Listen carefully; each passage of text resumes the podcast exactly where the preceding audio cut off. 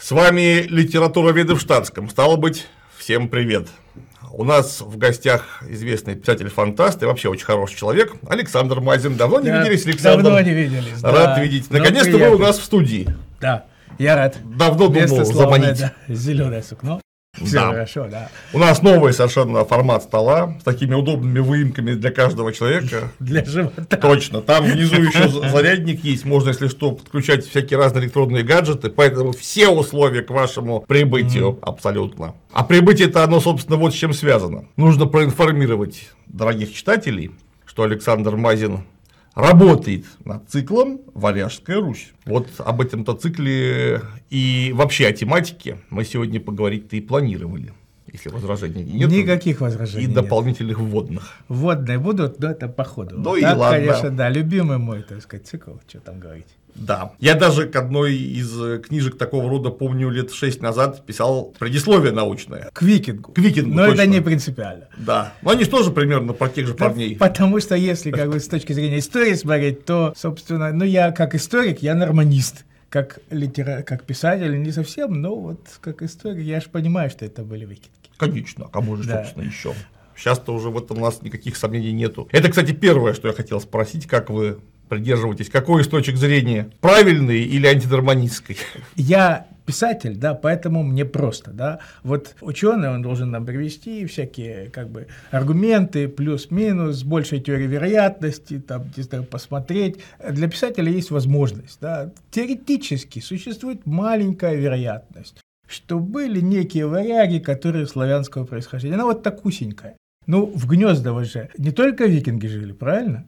Там и другие захоронения есть. Значит, там были не только варяги. Ну, в Гнездово-то у нас, как и во всех остальных местах, типа Шестовинских курганов, Тимиревских курганов и многих других наших замечательных мест на безграничной Руси. Тут недавно еще, между прочим, одно нашли новое посел- новое поселение с могильником. Оно до этого э, не было известно. А было большое, меньше Гнездова, но не сильно, кстати, довольно интересная Там штука. звали километров 15, там, по-моему. Ну. Гнездово это самый крупный вообще могильник в мире по викингам, такого больше нет. Вот нашли недавно еще одно городище э, и около него могильничек, э, свежий совсем.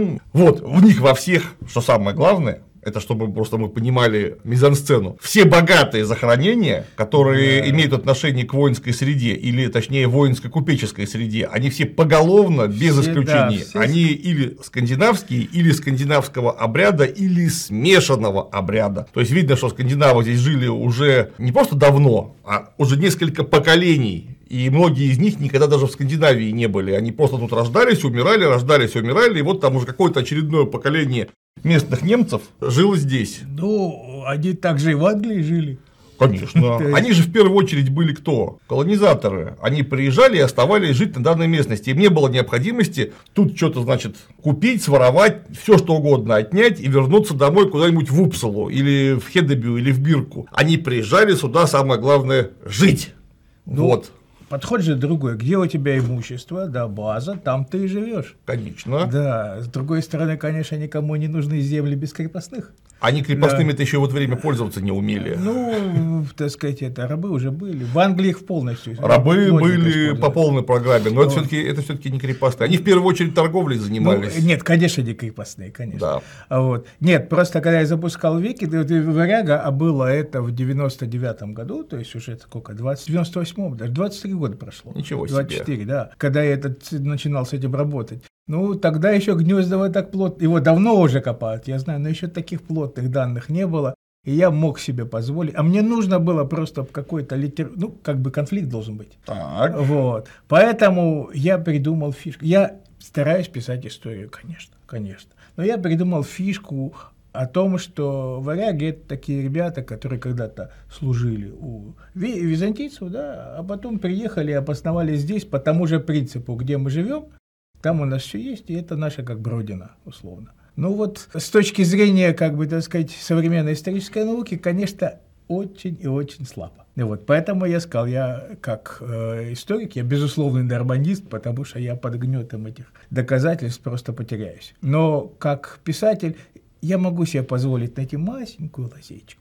Ну, это же, в конце концов, художественная некоторым образом литература, а значит, э, у нас там есть некий створ возможностей, можем туда, можем сюда, главное, чтобы оно внутренне само себе не противоречило. Ну да, ну да. На самом деле, вот я когда писал о готах, да, я совершенно спокойно использовал там славянские наработки по домам, да, хотя объективно, опять-таки, какие там у нас наработки? У нас есть вот такой вот четырехугольник, да, с несколькими бревнами, которые непонятно даже к какому этому дому относятся, а мы по ним выстраиваем здание. Археологию я уважаю. Вот. Ну вот использовал, потому что про как, в каких, дом, какие были двери у древних готов, склонен думать, не знает никто. С дверями это как раз вопрос более-менее понятный, потому что двери, это я уж как археолог начинаю занудствовать. Да, готов. Э, у готов в том числе. Двери помимо органической деревянной основы, имеют еще некоторую кованую фурнитуру, которая сохраняется в веках гораздо лучше, чем деревянное дерево. Согласен. И поэтому можно, когда мы смотрим на находку жилища инситу, то есть то, как оно сохранилось в земле, у нас есть довольно точное представление, во-первых, где была дверь, какого она была размера дверь, можно прикинуть высоту, и по кованине и гвоздям восстановить ее конфигурацию. Поэтому как раз вот именно с дверью-то понимание гораздо больше, чем с недверью. Уточню, третий век Приднепровье. Там-то жили, там жили остготы, а остготы, да, были остготы, да. кочевники. И с ними, это такие кочевые немцы степные прекрасные, это вообще отдельная история про кочевых немцев, которые, видимо, там все в моноклях со стеками с такими ну, усиками красивыми, кочевали строго шеренгами такими, значит, э, выдержанными. Да, и с отрубленной ногой сражался еще порядка минуты. Да. Это, не, это римский источник. Да. Вот. Ну, я уже раз упомянул про Рим, у меня тут должна серия, переиздание моей серии римской должно выйти, да, и, наверное, может быть, где-то там ссылочку повесим, что да. там просто издательство обещало скидку для тех, кто придет по ссылке отсюда. Они обещали скидку. Ну, может, и дадут. Ну, мы, кстати говоря, про Готов-то и про Рим сейчас заговорили не просто так, совершенно. Да. Это не отступление вольное. Угу. Хотя, конечно, никто нам не запрещает делать вольных отступлений. Да, конечно. Это не вольное отступление, а это очень важное э, добавление. Потому что, когда мы говорим про Варяжскую Русь, а мы сейчас говорим именно про Варяжскую да. Русь, мы должны помнить совершенно точно, что викинги это были очень сильно не первые северные германцы на территории будущей Руси, потому что первые северные германцы на территории будущей Руси были готы как раз. Вот. И когда викинги, будущие варяги, поперлись очередной раз где-то в 8 веке в эту сторону, они поперлись не просто так, а точно помню, что один раз сюда уже ходили. И там было что-то такое вкусное, интересное и богатое. Место такое Днепровье, такое, такое сладкое место вообще. Конечно. Говоря о том, что это вообще вся эта линейка великого пути, двух великих путей, вот этого, который из варяг греки, который туда уже через Болгарию в Азию, это кто на них сидел, тот неплохо вообще зарабатывал, скажем так. Безусловно. Вот. И интересно, мне, это, мне викинги, честно говоря, интересны даже не тем, что они всех рубили да, подряд, хотя они далеко не всех рубили. Там, где нельзя было иначе, они вполне себе успешно торговали. То есть можно и серебром платили, не только железом. Но вот как они на своих этих, так сказать, вот этих дракарах вокруг, мимо Африки, там, не знаю, в, в Италию, вокруг Европы плавать. А вот это же вообще непредставимо. А когда пятибальный штурм, а когда шестибальный шторм, вот я шестибальный шторм на круизном лайнере переносится, ну, более-менее легко. А вот на, ну, тоже неприятно. Но вот на таком корабле это же вообще атас. Я один раз ровно попал, будучи в составе экипажа Дракара по озеру, не по морю, по озеру Мелорин в Швеции выгребали. Шторма там не было, но там была такая очень приличная зыбь Зыбка. с метровой волной. Вот так-то. Вот этого уже хватает для того, чтобы вспомнить всех родных и думать, что, в общем, скорее всего, мы отсюда уже никогда не выйдем. Вообще, гребли мы часов 5 по этой зыбе безостановочно. Во-первых, сказать, что мы устали, сказать ничего, ничего, не, ничего не сказать. Да, вот, что эти ясеневые весла здоровенные, они, в общем, несмотря на эффект рычага, нагрузку оказывают, особенно по волне, замечательную. А во-вторых, ну, корабль, у нас дракар был небольшой, длиной, наверное, метров 26, вот так вот, 25. Ну, средний. Он, я говорю, не самый большой, самые большие там 40-45 метров, но это уже более поздние штуки, там 11 века, но тем не менее, вот 26 метров лодка на такой волне, и, и учитывая, что у нее над, над, над волной, ну не знаю сколько, на тихой воде Метра полтора должно быть. не меньше, меньше, Меньше, да. сантиметров 90. А когда начинается, ну когда все садятся туда э, с вооружением, он слегка все-таки проседает. Да. А когда начинается вот эта вот метровая волна, которая выше, чем борт, такой думаешь уже, «М, ничего. А я- когда натурально шестибальный шторм, я себе представляю, кошмар. Однако как-то доезжали везде. Ну, Не все, конечно. Это как я разговаривал когда-то давно, да, с современным, там, не знаю, реконструктором, стрелком из лука, он сказал, ну, блин, ну, не знаю, я лично на 60 метров стреляю, а больше, наверное, выстрелить невозможно. Вот я не верю, что можно выстрелить на 60 метров и попасть куда-то. То есть, может быть, вы просто, ну, при том у нас данные хорошие по стрельбе из лука, исторические, они очень сильно отличаются. Ребята, наверное, викинги, были они как бы подготовленные. Ну, если всю жизнь заниматься только одним ремеслом, то, наверное, ты достигнешь в них неких высот. Я бы даже склонен думать, что те, кто был недостаточно подготовлен, они умерли. Да. Это естественный отбор. Блин, их несколько веков у них отбирались самые крутые пацаны. Вот самые такие. Ну, Бонды, конечно, были, но какие Бонды там, не знаю, в Норвегии даже. Не, ну, в Дании еще таксяк. Бонды-то как раз и поставляли именно викингскую Да, породу. породу. Они, они же поставляли, потому что младшие дети, извините, у нас тут народу и так много вдруг стало с глобальным потеплением, а вам тут делать уже просто нечего. Вот вам, значит, кораблик, мы сейчас все вместе построим, берите своих друзей и валите так, чтобы вас больше тут не видел никто и никогда. Ну, да. Нет, ну вообще Даркар, нет. Я... Они даже на воздушной подушке идут, между прочим, за счет вот этого кроя, кроя внахлёст досок. При определенной скорости получается воздушная Ну, подушка. скорость там сумасшедшая, узлов 7, Ну, 8. Думаю, что побольше. Думаю, что до 9, до 10 можно. Нет, это, это если под парусом. А по- под Ну веслами да, они, под конечно, веслами, конечно, нет. так не пойдут. Ну, с другой стороны, ладно. Э, Я говорю, слабость у меня к этим ребятам. Уж очень, очень это все выглядит мужественно и почти невероятно. Ну и то, что они пришли, вот конкретно вот у меня сейчас, да, я пишу момент, где, так сказать, это, где действие происходит в Смоленске, да. Вот Как раз в Гнездово. Да, я почему вспомнил Гнездово. Никто не знает, вот если бы я был историком, меня спросили, а правда ли, что Смоленск старый, это Гнездово и есть? Я бы сказал, ну, я не знаю. Ну, просто Гнездово старше Смоленска, это очевидно. Нет, ну вот если они найдут, как бы вот э, докажут, что он возник там, не знаю, в середине, допустим, 9 века, да, или там, не знаю, в 70, когда у нас там по летописи Олег Смоленск под себя подминал. И если это найдут, то можно предположить, но я же не историк, я же литератор. Мне достаточно возможностей. А возможности есть, поэтому, когда я пишу, я пишу Смоленск, да, и знаю, что это Гнездово современное. Ну, не современное, конечно. Да, Там- как раз наоборот, несовременные. Да, несовременная. Интересно же историю восстанавливать, и домысливать, и додумывать. Иногда получается так, что ты даже попадаешь, ты что-то придумал, а потом это нашли.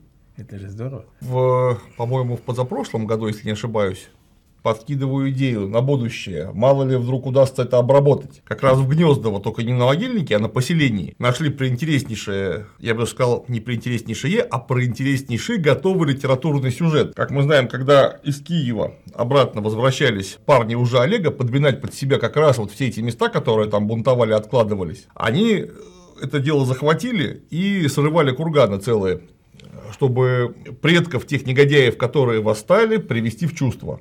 И вот есть поселение, которое поставлено прямо поверх курганов бывших. То есть они срыты, уничтожены курганы. Точно Олег, или предположить. Ну, это мы сейчас Ну, говорим да. Олег под огромными кавычками. Ну, Какие-то общем, парни. кто-то кого-то срыл, да. Да, потому что мы точно не знаем, когда Олег жил.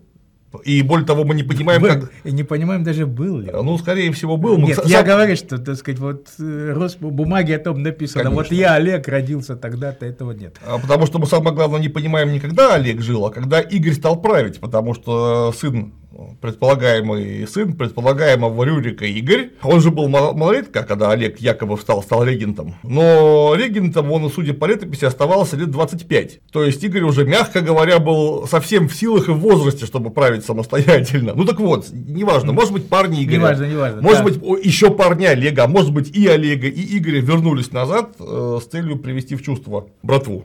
И привели, что характерно. Срыты курганы, и поверх поставлен домик. И вот у одного домика, какого- какого-то богатого, там кто-то жил такой нормальный, перед входом фрагмент кургана с мечом, меч не стали трогать, потому что, видимо, знали, чей это меч. какого-то очень крут, настолько крутого человека, что вот могилу его уничтожили, меч трогать не стали, чтобы дух потом не пришел мстить. И сориентировали дом так, чтобы меч лежал перед порогом, то есть чтобы дух через порог, через свой меч войти не мог. Продумано. Хорошая тема. Вот я говорю, интересная штука. Очень-очень красивая и вообще в духе, да. Там что-то такое было, видимо, очень интересное. Можно дарю. Спасибо, спасибо. Надеюсь, что это, что зайдет. Оно не всегда как бы, ты читаешь, читаешь, читаешь кучу всякого материала, потом, когда начинаешь писать. Я написал три исторических романа. Это «Язычник», «Княжья Русь» и «Государь». Все остальное, я бы сказал, историко-приключенческие. И вот, когда ты начинаешь писать историко-приключенческий роман, не знаешь, что зайдет, что нет, да, там ты копаешь, сидишь два дня, читаешь, читаешь, вроде все круто, начинаешь писать, не вписать.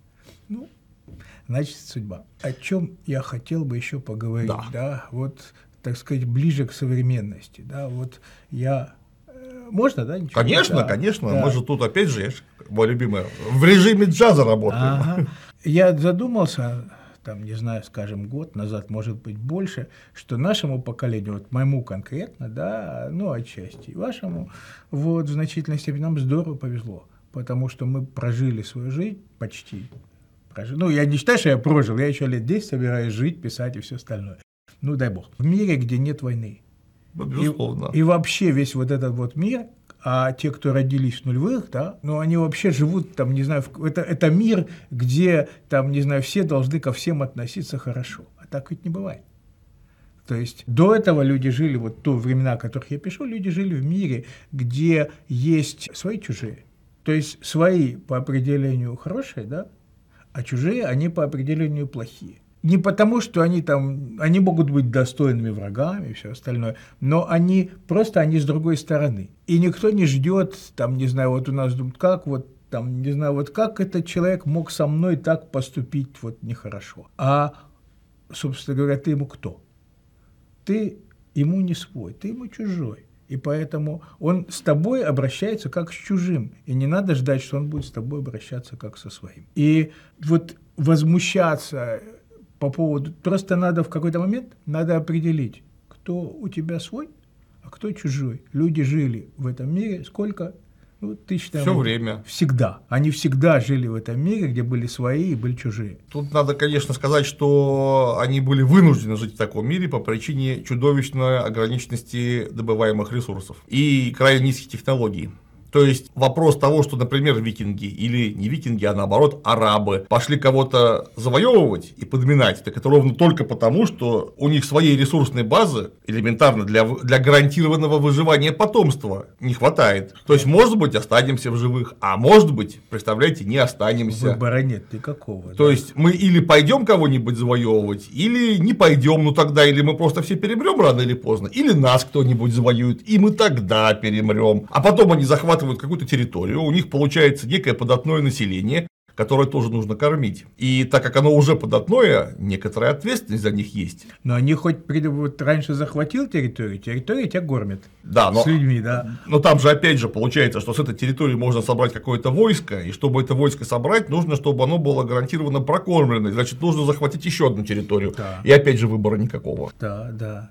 Но, как сказать, да, я не знаю, у меня такое ощущение, да, что просто ресурсов всегда меньше, чем желающих их э, пожрать, да, условно. Ну, тогда-то это было еще гипертрофировано многократно по причине того, что... Действительно не было чего пожрать. Конечно. Да. Просто сельское хозяйство находилось на такой стадии развития, что, как это нынче доказано, три неурожайных года подряд означали катастрофический голод. Потому что на два года запасти было, если все было хорошо, с климатом, с погодой и так далее, можно было на два года запасти, а на три уже нельзя. То есть на, на второй год тебе будет нечего сеять, на третий год уже не взойдет ничего на следующий год. И Следующий год вы просто все начнете по-настоящему вымирать. Ну, смута, климатический минимум. У нас, пожалуйста, смута. Вот. Или начало крестовых походов, когда не урожаев да. было 7 лет подряд. Да, 7 надо, лет. Да, да, надо было куда-то слить лишнее население, чумы не подвернулось. Да. И вот, ну, в общем, жуть, конечно, но это жизнь. Я вот об этом, я говорю, что думаю много, потому что ощущение такое, что, несмотря на то, что у нас со жратвой это все хорошо, но мы вот входим в какой-то другой мир, да, где вот это вот деление на своих чужих, да, оно снова начнет действовать. И как в этой ситуации жить, да, потому что с чужими у нас все понятно, да, вот они чужие, они плохие, но вот со своими, да, все как-то очень сложно, потому что чужих мы осуждать готовы, а своих поддерживать, ну, в большинстве своем как-то вот не очень. Это все потому, что общество разделенное, и общество разделенное по вполне объективным причинам. Если в наши любимые средние века, оно было крайне природосообразно. То есть, ты воевать ты не хочешь, я смотрю, значит, будешь работать. Ну, просто потому, что ты не хочешь воевать. А воевать-то, как правило, вообще очень мало кто хочет. То есть, должны быть специально отобранные люди для этого. Менталитет нужен такой. Вот. Да. Поэтому 90% пашут, а условно 2% их защищает. И еще там 7-8% занимаются ремеслом, администрированием, чем-то таким, тоже условно мирным. И вот все ради этих 2%, чтобы они их защищали. И там все понятно, кто свой. Эти свои пашут, эти свои, например, мечи куют, а эти свои, эти мечи применяют и кушают то, что им сделали остальные 90%. Безусловно. То есть, как бы с этим все понятно, только в какой-то момент оказывается, что свои защитить не могут. Да, это опять же все ясно, потому что если вот эти защищают лучше, ну то есть они нападают лучше, а значит и защищать будут лучше, значит мы будем за них. Тут опять же выбор-то вполне понятный. А или, например, еще важно, берут мало налогов. Потому да, что как, освобождение от налогов это да. Как арабы-то всех победили? Они предложили в два раза меньше налогов брать, чем византийцы или персы. И такие все сказали: О, арабы-то хорошие какие! А мы-то думали, кто у нас свои? Так вот же они. Я видел, что делали арабы на Сицилии, надо сказать, мне понравилось, как арабы вообще, что делали на Сицилии арабы, а что делали там викинги, мне не понравилось. Ну, если бы я был тамошним населением. Викинги-то были куда более дикие да. на какой-то арабы момент. Арабы там, так сказать, это сельскохозяйственная культура, там архитектура, все. но это были другие арабы. Конечно. Сказать, да, совершенно другие. Я попросил, э, так сказать, это есть у нас такая штука, называется нейронные сети, которые, говорят, лет через 30 заменят всех и писателей, и учителей, и всех остальных. Не очень верю, но э, использовать их очень полезно. Да? Вот я попросил э, сгенерировать вопрос, да, который звучал примерно так. Как, каким, за счет чего сохраняли психологию, так сказать, это психическую устойчивость крестьяне во время 30-летней войны в Германии. Это 17 век, да, вроде 1618-1648. Да. да. А это была страшная жесть, это была самая, может быть, одна из самых жестяных жестей, ну, кроме, может быть, древнего Вавилона. Вот когда по, по этим землям шастали все, они всех-всех убивали, и, в общем, там был кошмар, что творилось. Что мне ответил искусственный интеллект? Мне аж понравилось, да, потому что это было действительно. Значит, выделил сразу несколько пунктов, да, стойкость, здоровье, так сказать, это те, кто проявляли стойкость перед лицом невзгод, да, стойкость подразумевалась адаптироваться к обстоятельствам, то есть нет возможности торговать, что-то покупать, натуральное хозяйство. Не говорить, что все плохо, да, и что у меня дом в 15 раз разрушили, да, половину семьи убили, а просто они эти принимали и продолжали жить, да, действовать. Чувство общности, да, второй пункт. Социальная поддержка, да, те, кто помогали другим, и те, кому помогали другие, да, кто, кто объединялся, да, чтобы защищать ресурсы, они выживали, у них башню не сносило, да. Религиозная вера, ну, религия – это всегда очень важно, да, в ней люди находят утешение, тем более практики, тем более, там, не знаю, один из лучших способов справиться со стрессом вообще – это вера. Как там, не знаю, на войне атеистов нет. Стратегии преодоления, да, эффективные, так сказать, это обращались к творческой деятельности. Вообще это очень странно было. Ну вот творческая деятельность, да, музыка, искусство, рассказ, история, да, физическая активность, да, работа какая-то конкретная, гибкость, новые источники смысла и цели. То есть у тебя погибла вся семья, твой дом сожгли, ты находишь себе цель, помогаешь тем, кто нуждается. Да, то есть вот то, что вполне доступно даже вот, ну, и сейчас, да, это та же самая творческая деятельность, всем доступна, всем. Физическая активность всем доступна, всем. Как, как говорят умные женщины, да, качай попу, да. да в чтобы, любой непонятной да, ситуации. В любой непонятной ситуации, да, упал, отжался, да, так сказать, это все уйдет, а попа останется. Все четыре пункта, ну, тут ссылки есть всякие на разных, откуда это все взято, но я их приводить не буду, потому что все равно вы не будете туда заглядывать. А вот что касается вот этих пунктов искусства, да, вот, казалось бы, такая простая вещь, да, а вот работает. Вот вот у нас курсы есть, да, для писателей. Вот э, у нас по-прежнему достаточно много желающих у нас учиться. Я по себе знаю, что ты садишься, ты что-то пишешь, ты делаешь, ты стабилизируешься. любая деятельность творческая, она тебя стабилизирует. И никаких, так сказать, это синдромов, и никаких психологов не надо. Я так тоже делаю постоянно. Единственное, что с искусством, там, конечно, проблемы были во, время 30-летней войны. Я сомневаюсь, это не сомневаюсь, я точно знаю, что крестьяне, которые составляли там 90 с лишним процентов пострадавших территорий, что-то каких-то произведений искусства там не оставили. Я э, не говорю, что они что-то оставили. Нет, тут я говорю, что тут четыре ссылки на каких-то неизвестных мне немецких авторов.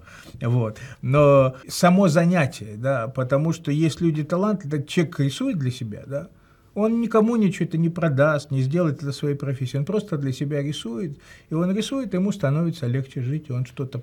И как бы вот не то, что цель появляется, просто как-то мозг восстанавливается. А мозг у нас такая штука, да, которую очень легко вывести из там, не знаю, позитивного состояния. Сказали тебе что-то неприятное, да, и ты уже, в общем, на взводе, и поехали и сделал что-то нехорошее, неправильное. И там, не знаю, думал, думал, думал, думал, сделал что-то такое, за которое потом лет 20 будешь потом рассчитываться. Помогать своим, там, не знаю, определите, кто у вас свои, и помогайте им. Не говорите, что там это долг государства, там все остальное, просто чуть-чуть что-то сделайте. Это то, что вот реально меня... Я все время пишу фактически о войне, да. Там нет, конечно, есть мирные периоды, созидательные периоды, но фактически вся история – это война, так или иначе кто-то кого-то победил. Я ведь прав, к сожалению. Ну, если мы будем говорить про длинную протяженность в прошлое, то, конечно, периодов мирной созидательной жизни у нас был, наверное, только один после Второй мировой. Ну, вот как раз. Как раз он. Были войны, но такие, локальные. Ну, и... я имею в виду, что в, в большом смысле. Угу. В большом смысле. И за это много, очень жалко будет, если этот период кончится, на самом деле. Потому что ну, сколько всего появилось за это время. Менталитет изменился, да, вообще, там, не знаю, я понимаю, что за, за, за такие изменения, там, не знаю, платится очень дорого, там, достаточно французскую революцию вспомнить, да, после которой Франция оказалась на самом-самом дне, да, но какие-то общечеловеческие ценности – ну, после французской революции Франция не оказалась на самом дне. Ну, Францию она... попытались утопить на самое дно, но Франция на какой-то момент стала так устойчиво второй, третьей экономикой мира во время э, правления ну, Наполеона. Наполеон, да, с Наполеон, а до, так сказать, но до... Наполеон это же прямое следствие французской революции. Не было бы французской революции, не было бы никакого Наполеона. Ну и на момент начала, да, вот когда они выходили, они вполне себе успешно конкурировали с Англией, а Англия была первой. Безусловно, но вот тем не менее, вот они, они уже И Франция что... была первой. Ну вот когда, так сказать, все это началось, да, то у них, я говорю, что я не специ... я любитель. Вот на этой территории я любитель. Но вот то, что у них происходило, мне это все очень нравилось, а потом я понял одну простую вещь, как только начинается вот резня, да, то к власти моментально приходят самые неприятные люди которые говорят, вот мы этих всех убьем, и наступит счастье. Потом убивают этих. Потом, правда, если повезет, придет Наполеон. Но это вопрос не везения, конечно, ни в коем случае. Это вопрос исторических закономерностей. Всегда рано или поздно приходит из зоны турбулентности стабилизирующее начало, у которой может быть самая разная фамилия. То, что там оказался именно Наполеон, это историческая случайность. Ну, я, Он Наполеон мог погибнуть под, под Тулоном спокойно. Я, как, как символ. Да, как символ. Ну, потом Наполеона задвинули. Опять же, тут нужно иметь точное представление того, что Франция оказалась в условиях буржу... буржуазной, извините, пожалуйста, феодальной реакции настолько плотно, что вопрос, когда ее именно задавят, это был вопрос только времени. Вот когда конкретно ее задавят. Да, там ни Наполеон, ни Александр Македонский бы не вывезли, учитывая, что сколько, четыре подряд антифранцузские коалиции, да у них просто кончилась экономика и люди, ну, а она... иконе. Там много чего было. Ладно, я вот просто, ладно, бог с ней с Францией, да? Да, вот, вот так, к слову. Да, я вот сейчас, там, не сейчас, год назад мне предложили там со сценарием с одним поработать по Александру Невскому, да, по началу его жизни, да, вот, и начинаешь, э, я вообще с невероятным пиететом к Александру Невскому, к легенде, которая вокруг него построена, потому что, ну вот, с моей точки зрения, нет никаких объективных обязательств того, что доказательств того, что битва на Чудском озере таки произошла. Ну, конечно, есть. Слишком много источников об этом говорили, что ну, она была. Археология, что говорит. А там не может быть никакой археологии, учитывая, что размеры ее были там хорошо, если 300 на 500 человек. Это очень, это достаточно мало, чтобы не оставить нам следов археологических.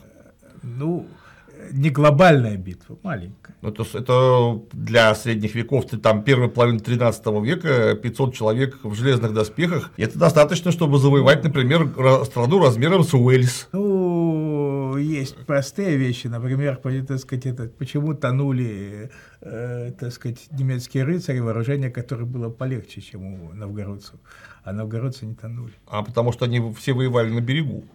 А, ну, вот, ладно, я сформулирую не так. В э, Кто-то описании... просто мог э, побежать и попасть на лед. Это может да, быть. там еще была тема, что там ключи были теплые, новгородцы знали, где эти ключи, а немцы не знали. Короче, я к чему, да, что вот есть легенда, да, такая вот Невская битва, Чудское, это легенда. Легенда – это то, что, как сказать, уже, ну, как бы не выше, чем археологические доказательства то есть выше, чем историческое, это уже есть, это уже часть культурного слоя, да, и она должна быть сохранена именно как часть культурного слоя, ну, как часть общего самосознания. Я к чему это вспомнил? Э, вот я читал, начинаю читать эти летописи по Новгороду, да, как там, там, не знаю, как там кошмарно совершенно. Собственно говоря, с этого и началась моя мысль о том, как, в какое хорошее время мы живем. Там же ужас, что они друг друга сжрали, они горели вообще. Там треть много, так сказать, это две трети вымерло вообще. По летописям все как бы вот... И, как сказать, можно приврать по поводу, там, не знаю, хороший или плохой был, там, не знаю, Святополк, да, но здесь врать нет смысла, да. И это было чудовищное, совершенно непонятное для нас чудовищное время, да, и люди выживали как-то. Ну, с Новгородом там все интересно, потому что у них, в общем-то, кризис, который начался примерно в конце десятых, начале 20-х годов 13 века из-за чудовищного перенаселения. У них там слишком хорошо было. Ну, да, богатый торговый вот. город. И поэтому там на какой-то момент людей стало больше, чем их собственная элементарная кормовая база. И как только к ним начинали с перебоями поступать по тем или иным причинам товары извне, из Пскова рыбка.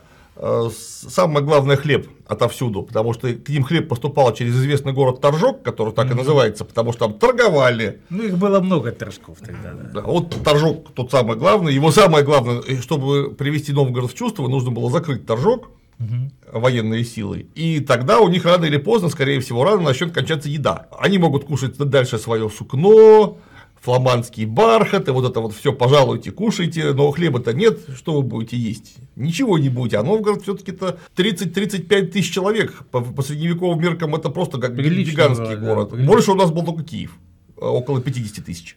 Ну да, до того, как туда монголы пришли. Да. Ну я и говорю, 20-е ага. какие-нибудь годы 13 века. И поэтому, конечно, у них раз в пятилетку э, случался Майдан. И это причем не преувеличение, там раз в пять лет бунт. Причем такой серьезный, хороший, с уличными боями, да. всем, чем положено. С вытаскиванием патриарха этого митрополита, э, да, и избиением епископов, да, конечно, и избиение Монова, то есть там это… Э, регулярное избиение посадников собственных, да. Мне там больше всего нравится история с посадником, которого вместе с его коллегами выволокли из терема, как положено, на голову мешок и в феврале скинули в Волхов. Посадник выплыл, затаился в Старой Руси, и его через два года снова избрали посадником. Сказали, крепкий парень. Вот это психологическая крепость. Никаких синдромов травматических, да, все вообще. То есть он в феврале искупался в Волхове, умудрился из Новгорода добраться до современной Старой Русы, тогда просто русы. Там, видимо, лечиться от воспаления легких, потом, потом ведь не обиделся же, он же обратно вернулся. Это просто политика. Это политика.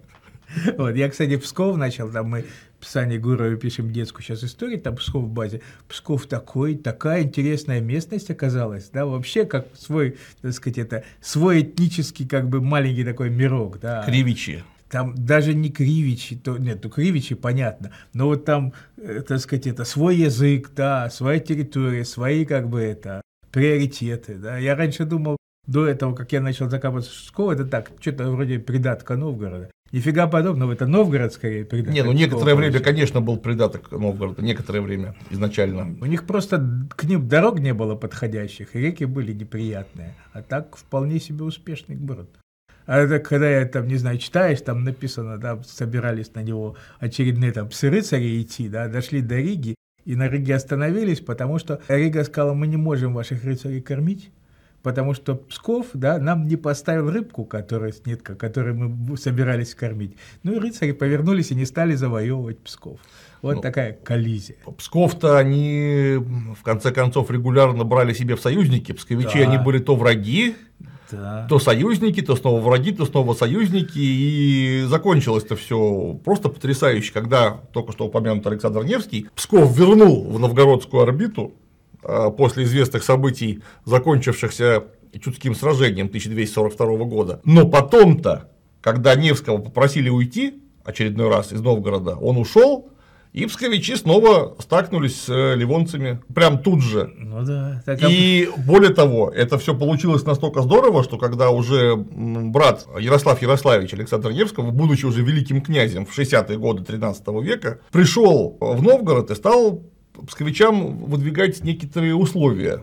А псковичи ему сказали, что господин великий князь, мы за вас воевать ходили один раз, два раза, три раза, наших там побили, вы уйдете, а обиженные немцы потом бить будут нас. Мы больше за вас воевать не будем. Вы приходите, если недовольны, можете нас всех убить. Так мы погибнем от единоверцев, а служить больше вам не будем. В чем кланяемся, это важно, в чем кланяемся, и помощью значит, э, Святого Креста Иисуса и Престой Богородицы тем клянемся. То есть вот кланяемся, воевать не будем, можете прийти всех перебить. Вот. Вот это отличие историка от писателя. Вот мне, чтобы эту информацию понять, надо залезть либо в свои записи, либо там куда-нибудь на какой-нибудь сайт академический, да, а Клим Александрович все знает и цитирует просто, него восхищение. Я как сейчас вот нахожусь в, в излете дописания моей ученой книжки как раз про Роковорское сражение и Роковорскую войну, там как раз про это тоже целая глава mm-hmm. есть. Как только будет, я ее в электронном, бумажном, в любом виде подарю. Спасибо. А можно и так, и так, кстати. Да. Вот, да, и вот без книжки пришел. Вот не доработал, не умею я себя пиарить, так бы сейчас книжку показал. Вот, я вот Варяжская, дофига, уже больше. Я после 50 перестал считать, сколько книг я написал. Это невозможно уже, 50 это много. Ну, нет, но с другой стороны, с 93 -го года, за 30 лет, да, это не так уже много. Хороший результат. И я профессионально занимался. То есть это была моя главная деятельность. Так что, в общем, подумать сейчас, когда люди пишут по книге в месяц, ну, ну, ну, так, не знаю, по книге ли, но, в общем... Книга я... в месяц, на мой взгляд, это что-то перебор. Да, ну вот такая... Ее же невозможно обработать за месяц. Ну, пишешь, что в голову приходит, да. Я однажды написал за две недели автор... Э, нет, вру. За семь дней я написал авторский лист, да, и мне просто сказали, пиши, что хочешь, да. Я говорю, там не должно быть, не буду говорить, кто говорил, там не должно быть насилия, не должно быть социальной розни, не должно быть эротики. Я говорю, что там будет? А что писать-то? А, о будущем писал. Он говорит, пишите просто о будущем. Ну, нормально. Я взял человека, посадил его на транспорт будущего, отправил его ехать по городу будущего. Он приехал в дом будущего, там что-то сделал и ушел. И действительно пишется вот как по маслу, да. То есть просто пишешь, пишешь, там представляет, образы возникают, будущее. Это же интересно, да. Вот интересно всегда подумать, а каком, в каком прекрасном мире мы будем жить да, когда-нибудь, наверное. Вот Борис Натанович Стругацкий говорил, вот мы писали о мире, которым хотели бы жить сами. Когда его спросили, почему он такой недостоверный, да, а вот мы, говорит, писали мир, в котором бы мы хотели жить сами. Вот. Ну и, и хорошо. Я тоже в свое время написал книгу, там, «Время перемен» в мире, в котором я хотел бы, наверное, жить сам. А в мире викингов я жить не хочу. Да, кстати, по поводу в мире викингов, это э, регулярный вопрос. Мне как в том числе историку регулярно спрашивают, «А вот ты хотел бы в средние века жить? Я говорю, да не дайте Господи, я совершенно никакого желания не испытываю жить в средневековье. Но один из самых популярных жанров в нашей литературе, ну не только, кстати, в отечественной, хотя в отечественной во многом тоже, жанр про попаданцев. Кто-нибудь куда-нибудь, например, в средние века попал, и давай там жить. Вот как ты вот думаешь? Я Мог это, бы Клим, там я этот жанр жить? запустил я в 2001 помню. году. Я, помню. я написал «Варяга». И правда, я то, и у нас была отдельная даже серия альтернативной истории, да. И я, честно говоря, я не собирался, я хотел писать про историю, а не про то, а не фантастику, да, о том, как, ну, у нас, как сказать, чем сложнее, скажем так, ситуация с Россией политическая в, в мире, да, тем э, больше люди хотят эту ситуацию переделать. То есть э, достоверность таких вещей, ну, она невысокая. Вероятность того, что там, не знаю, человек пришел, допустим, там попал в другой мир, пришел к товарищу Сталину и стал рассказывать товарищу Сталину, как правильно забороть Америку. Вот, и товарищ Сталин его слушал, кивал, говорил, молодец, да, будешь теперь моим главным маршалом. Мне кажется, нулевой. Конечно. Вот. Значит, Один человек вообще ничего не в состоянии сделать. Аналогично с и Грозным, с, с, да с кем угодно, да знают люди, которые знают историю, да, которые включаются, там, не знаю, зарабатывают кучу денег, потому что они знают, там, не знаю, про компанию Apple, да, и вот он сразу заработал кучу денег и пустил ее на то, чтобы, там, не знаю, все поправить. Да, все, все поправить, да. Мне вот чем больше, вот, там, не знаю, чем более, как бы, мы неуверенно себя чувствуем, да, в этом отношении, ну, мы, как я себя присоединяю, да, вот, к, там, в мире, да, тем э, больше желающих вернуться назад и внести коррективы. И от этого все вот эти вот попаданческие, ну, альтернатива, она вся происходит от этого. Но когда я использую вот этот вариант попаданца, да, это не я придумал любой человек в любом мире, да, он попаданец. Вот я попаду сейчас в Париж, да, с французским у меня никак, да, я, так сказать, это, на слух мужчину от яблока не отличу. И я буду там чужим, я не знаю, то я уже не говорю о том, что там сейчас в Париже там французов не так уже много, наверное. В провинциях их много, да, а в Париже не... Ну, в общем, я буду в чужом мире совершенно. И попадание человека в чужой мир, да, и там его обустраивать, это страшно интересно. Мне исторический попадание стало в мир истории, кого в мире, там, не знаю, X века интересует, как устроена телега? Да никого, они эту телегу видели изначально всю жизнь, да, как там упряжь, как, как мир устроен, да, они в нем живут. А для человека, который попал извне, у него есть возможность все это описывать, показывать, акцентироваться на деталях. Современный взгляд со стороны. Именно. Ну, я уже не говорю о том, что можно пользоваться современным языком, современным сленгом, да, легче адаптация. И, конечно, с помощью автора я ему даю возможность выжить, я его запускаю в определенное время, да, не, там, не знаю, не делаю его там сыном Константином, так сказать, это, который умер от чехотки, да, э, так сказать, братом Николая II, а дело, так сказать, вот он родился, он стал Константином, он чудесно вылечился от чехотки, Николая спихнули, а он сам все устроил так, как надо и все, и Россия всех победила. Наверное, это можно было быть, потому что Константин, в принципе, был не такой уж плохой, да, царевич, скажем так. Но вот попадание интересно. Попаданец – это возможность работать на грани. Это возможность, чем слабее герой, да, тем мне интереснее с ним работать. Потому что, который самый могучий, да, что я потом с ним буду делать? У него ни врагов нет, ничего нет. С чем он будет бороться? Он пришел, все сразу сели, поклонились, и все, и порядок, да? Сигун. Это было бы хороший рассказ, короткий, страниц на три. Оптимистическая трагедия. Ну да, да, а потом они пришли и всех убили. Да. То есть попаданец сам по себе, вот как идея, это все попаданцы, да, вот в любом мире, мы в некотором смысле мы сами в этот мир попаданцы, да. А вот э, эскапизм, да, который сопутствует попаданчеству, мне кажется, ну, не то чтобы... Нет, люди читают, люди читают. Как сказал в свое время один мастер карате, да, когда его спросили, а как он относится к этой школе, этой школе, он говорит, хорошая школа, хорошая. А он говорит, а чего вот, вот у вас свое, а почему эти хорошие все? Он говорит, люди занимаются. Люди занимаются, значит, хорошие. Люди читают про этих попаданцев, значит, наверное, им это нужно. Меня волнует вопрос, как ты думаешь по поводу того, что выжить там можно было бы в X веке, потому что, ладно, попасть э, туда э, силой нашего пера кто угодно, как угодно может, это все понятно, раз и попал. А настолько чудовищная разность культурных опытов, знаний, менталитетов. Просто если человек попадет, скажем, в конец 19 века из конца 20 или начала 21 там, в общем-то, все тоже довольно сильно по-другому, чем сейчас, но разница уже очень небольшая. А 10 век, черт возьми, это же бог знает вообще когда, где. Я... Ты как то там окажешься и выживешь? Вот вопрос вот огромный. Самое интересное, да, вот для меня всегда интересно были люди всегда, и психология, вот эта средневековая психология. Почему вот я сейчас вот это, и, так сказать, нейросети спрашивал, мне интересна психология, я пишу о людях. Разница психологии – это тот самый конфликт, который у меня присутствует всегда – Вот у меня вот римский цикл еще начинается. Два наших космонавта... Приземлились в Риме. Ну, нет, конечно, в, не в Риме. В Готской державе. Упали в болото Готской, ну, державой не назову, но, в общем, на территории готов, да. Они делают какие-то вещи. Готы делают какие-то вещи. Они абсолютно в разных контекстах существуют, да.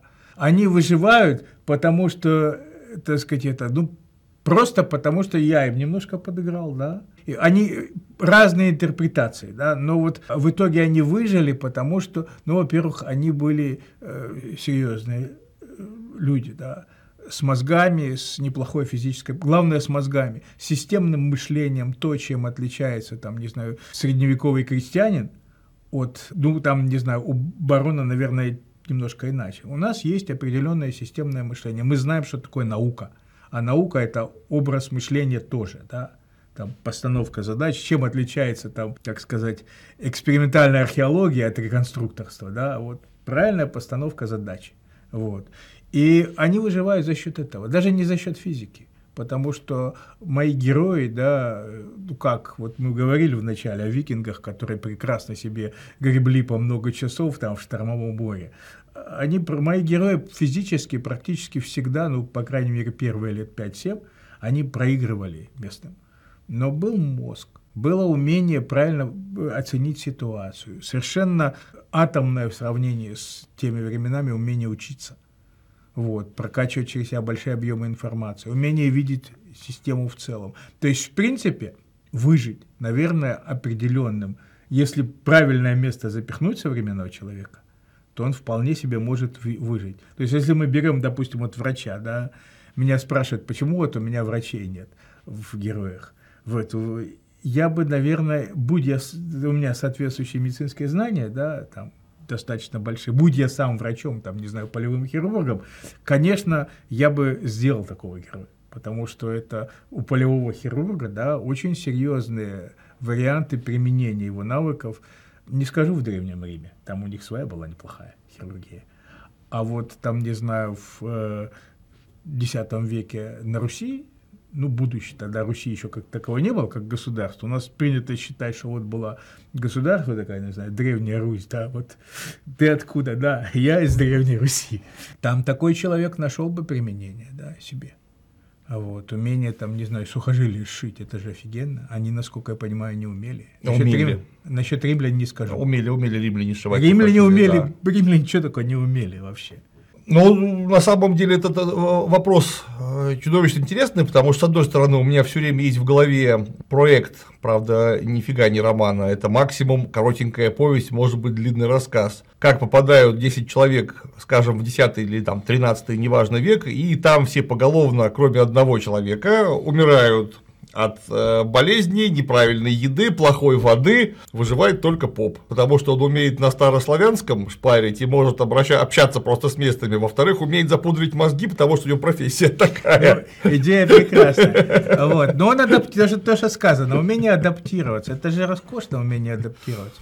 У меня была давно еще, еще до того, как я варик написал, была идея такая взять, э, я, кстати, эту повесть написал, и в сборнике, наверное, я ее издам, вот, музыкант, да, о том, о некоем человеке, это фантастика, который мог сыграть все, что, сыграть нечто соответствующее, то есть он мог сыграть человека, и человек определя, попадал во время, которое ему наиболее подходило. Ишь ты. Да. И вот, э, ну, почти так. И вот я задумал в финале прекрасную рокировку, да, что он отправляется, э, там, не знаю, в 90-е годы в Россию, да, ну, во Францию, так сказать. А из Франции с большого-большого концерта, да, панковского, панкрока, в замок средневекового, так сказать, Барграфа попадает, это, ну, как бы это, так сказать, это Карл Великий умер, вернее, по моей версии, был отравлен.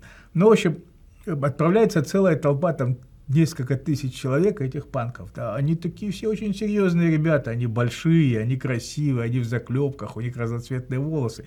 И Марграф решает, что ему там, не знаю, дьявольский легион подкатил. В итоге большую часть вырезали, Естественно, потому что они не умели себя правильно вести, а сколько там с ними полицейских было, человек 60, ну, патроны кончаются, если у них такое свойство. А человек 40, да, адаптировались. Вот одна женщина, девушка, умела общаться с животными очень хорошо, она кинолог, да, и она себя нашла с собачками, с охотничьими. Кто-то там еще что-то умел, кто-то еще. То есть выборка в 10%, она может себя в таком мире найти. Наверное. То есть, но вообще-то, конечно, любой то, с чего начали свои чужие, мир тот, где свои чужие, да, у чужого только два варианта, да, либо ты умрешь, либо ты станешь бесконечно работать на человека, который сильнее. Есть, правда, третий вариант, самый сильный ты, и тогда все остальные на тебя бесконечно работают. Я-то в первую очередь, конечно, разность э, культурного восприятия имел в виду, первую очередь, потому что мы-то знаем хорошо, как попаданчество происходит чисто документально, потому что когда при попали натурально какие-нибудь наши белолицые люди в Новую Зеландию или, скажем, в Америку, они элементарно не могли заключить договор о купле-продаже земли потому что местные вообще не понимали, что они от них хотят. Mm-hmm. Потому что какими-нибудь Маури приезжали англичане, покупали у них землю, подписывали контракт, и все расставались страшно довольны друг другом, потому что англичане были уверены, что купили за какую-то фигню тысячу гектар земли, а Маури э, уходили тоже ужасно довольные, потому что они забрали 15 ружей за то, за что невозможно продать. Потому что как можно продать землю, Маури хорошо знакомые с феноменом торговли к тому времени уже, они не понимали, у них в принципе в голову было не вставить этой идеи. Mm-hmm. Эта идея в голову просто не помещалась, потому что вот там телефон поменять на ружье, как, они отлично понимали, потому что есть вещи, есть вещь. Вот одна вещь тебе, другая мне. Меновая торговля для них была хорошо известна. Но как можно продать землю, которую ты не делал, ты не воровал, ты не рожал, вот земля же она просто есть. И она тебе вроде даже и не принадлежит, она принадлежит всем. Она просто есть, а значит ее продать нельзя. И купить ее тоже нельзя. А англичане-то были уверены, что очень даже можно, и более того, они ее купили, вот документ. Да, и у них есть пушки, чтобы доказать, что это... Я вспоминаю, как там, не знаю, сейчас не знаю, торгуют участками на Луне. Да, это вот. И да, и люди покупают да, участки. Тут, тут это все-таки э, торговля предметами роскоши, а это другое дело, наверное, все-таки. А, я, я 90-е вспоминаю, там постоянно люди торговали тем, чего у них нет. Да. Вот Маури с точки зрения англичан поступали именно так, то есть они подписали документ, а почему-то с земли не уезжают. Почему-то. Более того, их приходится оттуда выгонять с непонятными последствиями, потому что Маури страшно были крутые. И, да, может быть, выгнать еще и не выйдет. Не, Его... выгнать выйдет, но они потом вернутся. Не, ну а, я имею в виду в долгую. Может быть, они потом все-таки тебя оттуда выгонят. И, кстати, кое-кого выгнали в итоге Маури. Это же единственные фактически из этих папуасов, которые, условно, тихоокеанских, которые, они же у нас полинезийского корня Маури, из полинезийцев, которые смогли отстоять какую-то часть своей независимости. Им страшно повезло во многом. Но я не об этом, я ровно о том, что попаданцы у нас прямо на глазах хорошо, не у нас на глазах, но это 19 век, это совсем недавно и документировано источниками прекрасно. Они же прям действовали, попадая в совершенно непонятные условия и будучи не в состоянии договориться с людьми, которые живут с ними в одном и том же времени, но в смысле общественно-экономической формации отстают там на три ступени. Нету матриц, которые могли бы совместиться друг с другом, невозможно договориться. И еще нет схемы, по которой не бывает. То есть даже у нас сейчас как бы нет мира, в котором вообще ты никого не знаешь. Вот если я никого не знаю, у меня ничего нет, да, и мне нечего продать и предложить то у меня я ничего не могу. То есть, как бы там, не знаю, вот он, там, не знаю, стал дворянином. Ну, в принципе, можно, конечно, стать в 19 веке дворянином. Там были, там, не знаю, по-моему, даже были схемы включения в дворянство там через эти уездные советы, они там могли человека назначить дворянином, да, вот. Но, как сказать, но если ты никто и звать никак, то как с тобой вообще, кто с тобой будет вообще общаться? Да ты еще и не понимаешь ничего. То есть, по, по мнению местных, дурачок. Ну да, дурачок и по-русски еще не говоришь. Да. Кстати, если ты такой умный, что ты по-русски не говоришь? И вот эта вот фишка, да, когда мы не понимаем, да, она, она везде работает, там, не знаю, 20 лет прошло, и мы уже не понимаем, да, то есть вот этого поколения, да, если мы в нем не живем. Нет, попаданец, если ему поможет автор – да, это важно. Выберет для него, я как долго я искал место, куда вот в варяге запихнуть своего героя, чтобы его не грохнули сразу. Да? Я это место нашел. Это какое? А это как раз э, около Полоцка, середина X века, да, там 30-е годы. И там, как сказать, было не все схвачено. ну, насколько я это понимал, там было не все схвачено, куча места, да, торговый город, городишко, мелкий торговый городишко, где, собственно, ну, там появляются исчезают постоянно люди, да. И, в общем, человек, кто там появился, да, его, ну как, его побили немножко, попытались превратить э, в холо, охолопить, да, причем именно так. Давай ты скажешь, что ты, я тебе там, не знаю, я тебе пиво налил, да, а ты, э, а ты теперь будешь моим мобильным хлопом. Ну, я же тебя пивом угостил, а ты просто скажи, что это тебе стоит, да. И скажи он это, да, признай, все, стал бы, так сказать, это фактически рабом человека, который угостил его пивом. Тут, конечно, по поводу X века такой грубый фактор работает, который, я даже не знаю, как можно преодолеть, лобовыми средствами. Это вопрос языка, потому что в X веке русский язык Фантастика. был... Да. Я сразу написал в предисловии, да, я, не, меня не интересует, каким образом герой туда попал, хотя у меня был момент, это этическая сила. Да, я могу, сила. я, конечно, как я учу там, не знаю, наших этих, тех, кто нас учится, да, неважно, да, это какие-нибудь межзвездные врата, которые да, э, тринитро тринитацией работают, или магические врата, без разницы, это этическая сила. Вот он попал туда этической силой. У меня есть свое обоснование, да, такое, иначе тут так иначе не пишут, и язык. Вот, как он выучил тот самый язык, да, владел им, это тоже та же самая этическая сила. Потому что если бы я этого не сделал, читать такую книгу было бы невозможно. Потому что язык русский того времени, кто вдруг не понимает, у нас даже слоговая система несколько иная. Во-первых, там было падежей больше, чем у нас. И следы этих падежей до сих пор в русском языке есть. Во-вторых, например, слово «Русь» не звучало как слово «Русь». То есть мы говорим «Русь», для нас это совершенно нормальный, нормальный этноним, мы его говорим, и он у нас изо рта выскальзывает просто сам. А они слово «Русь» физически не могли бы произнести. У них просто речевой аппарат был устроен так, что слово «Русь» они бы не смогли выговорить. Русь. Они говорили «Руси». Да. Потому что у них не было мягкого знака, у них был редуцированный э, гласный вместо мягкого и редуцированный гласный вместо твердого.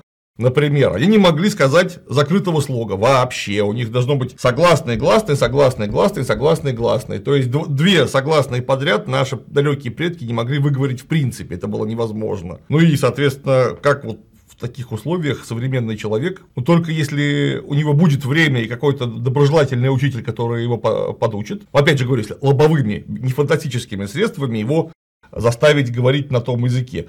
Или он лингвист, и он просто заранее умел говорить. Может быть, лингвист-любитель. Я это в любом случае это подыгрыш автора. А как иначе? Вот. Но я решил не усложнять потому что все-таки у меня была базовая задача написать книгу, которую будет интересно читать в первую очередь, потому что как бы я не любил истории, если книги не читают, да, ну, то нужен, я да. их много этих книг могу написать, только они никому не нужны. И я сам не могу быть профессиональным писателем, потому что тогда за те книги, которые не читаю, за них не платят. Есть такая у них особенность. Вот. Поэтому я вот в Ореге я все продумал. Она очень простая, очень легкая книга, но я там продумал все. Даже то, что у меня главный герой миф, ему мифологическую слово. Он же у меня классический Иван Третий сын, да. Ну, тот самый, которому полцарства и царевна, да, и я ему дал царевну в итоге, да. Вот. То есть, э, то, что как бы вот эта вот сказка, да, вот, и просто и легко и усложнять все это там языковыми играми, да, а потом в конце концов сказать, ну, магическим способом он вдруг стал все понимать. Вот. С другой стороны, я пишу, там, не знаю, человек пишет там о средневековой Франции, да, он же и пишет на русском языке, а не на французском, если он наш человек. Он в средневековом французском и француз не смог бы писать. А, они, они его не, не знают. Вот. Он очень сильно отличается от современного. Да, вот в моем варианте, да, в моем варианте, там, не знаю, викинги, которые приходят, пришли там в, в Англию, да, Нортумбрию в частности, у них как бы разные языки, но на самом-то деле там половина слов общих. Но в то время-то да. викинги, которые пришли в Нортумбрию, они с, с англичанами, конечно, плохо понимали друг друга уже, ну, но э, языки разошлись не так давно да, друг от друга. они, так сказать, в принципе, теоретически, иди сюда, пошел отсюда, они понимали. У них, у них, учитывая, что если мы говорим именно вот про Англию, Нортумбрию и парней из Дании, которые туда э, ну пришли, да, датчане. у них еще был лингва франка. Которые и те, и другие знали. То есть они могли спокойно перейти на средний, какой-то средний для всех язык и спокойно общаться, да, конечно, с ошибками, через пень-колоду, но общаться на языке, который понимают и те, и другие. Mm. Они через франкский язык спокойно общались, потому что это тоже немецкий. Да. Ну, тот, да. в смысле, немецкий. Поэтому я не пишу не говорить по-французски. На языке франков аккуратно пишу я. Да, но франк... язык франков в то время это германский еще язык. Ну, в основном. Ну, так сказать, кельтские там уже были. Э, э, кельтские у них пошел, пошло мощное окельчивание с Южной Франции. Вот. Если мы говорим про те места, с которыми датчане дружили, и одновременно англичане, они как раз дружили с парнями, которые говорили на языке, который в общем родственный и близкий их языкам. Роскошно, да, вообще Фрисские острова, да. Там да. Сидели датчане, которые спокойненько плавали грабить Францию, да, а потом возвращались обратно, такую базу себе сделали.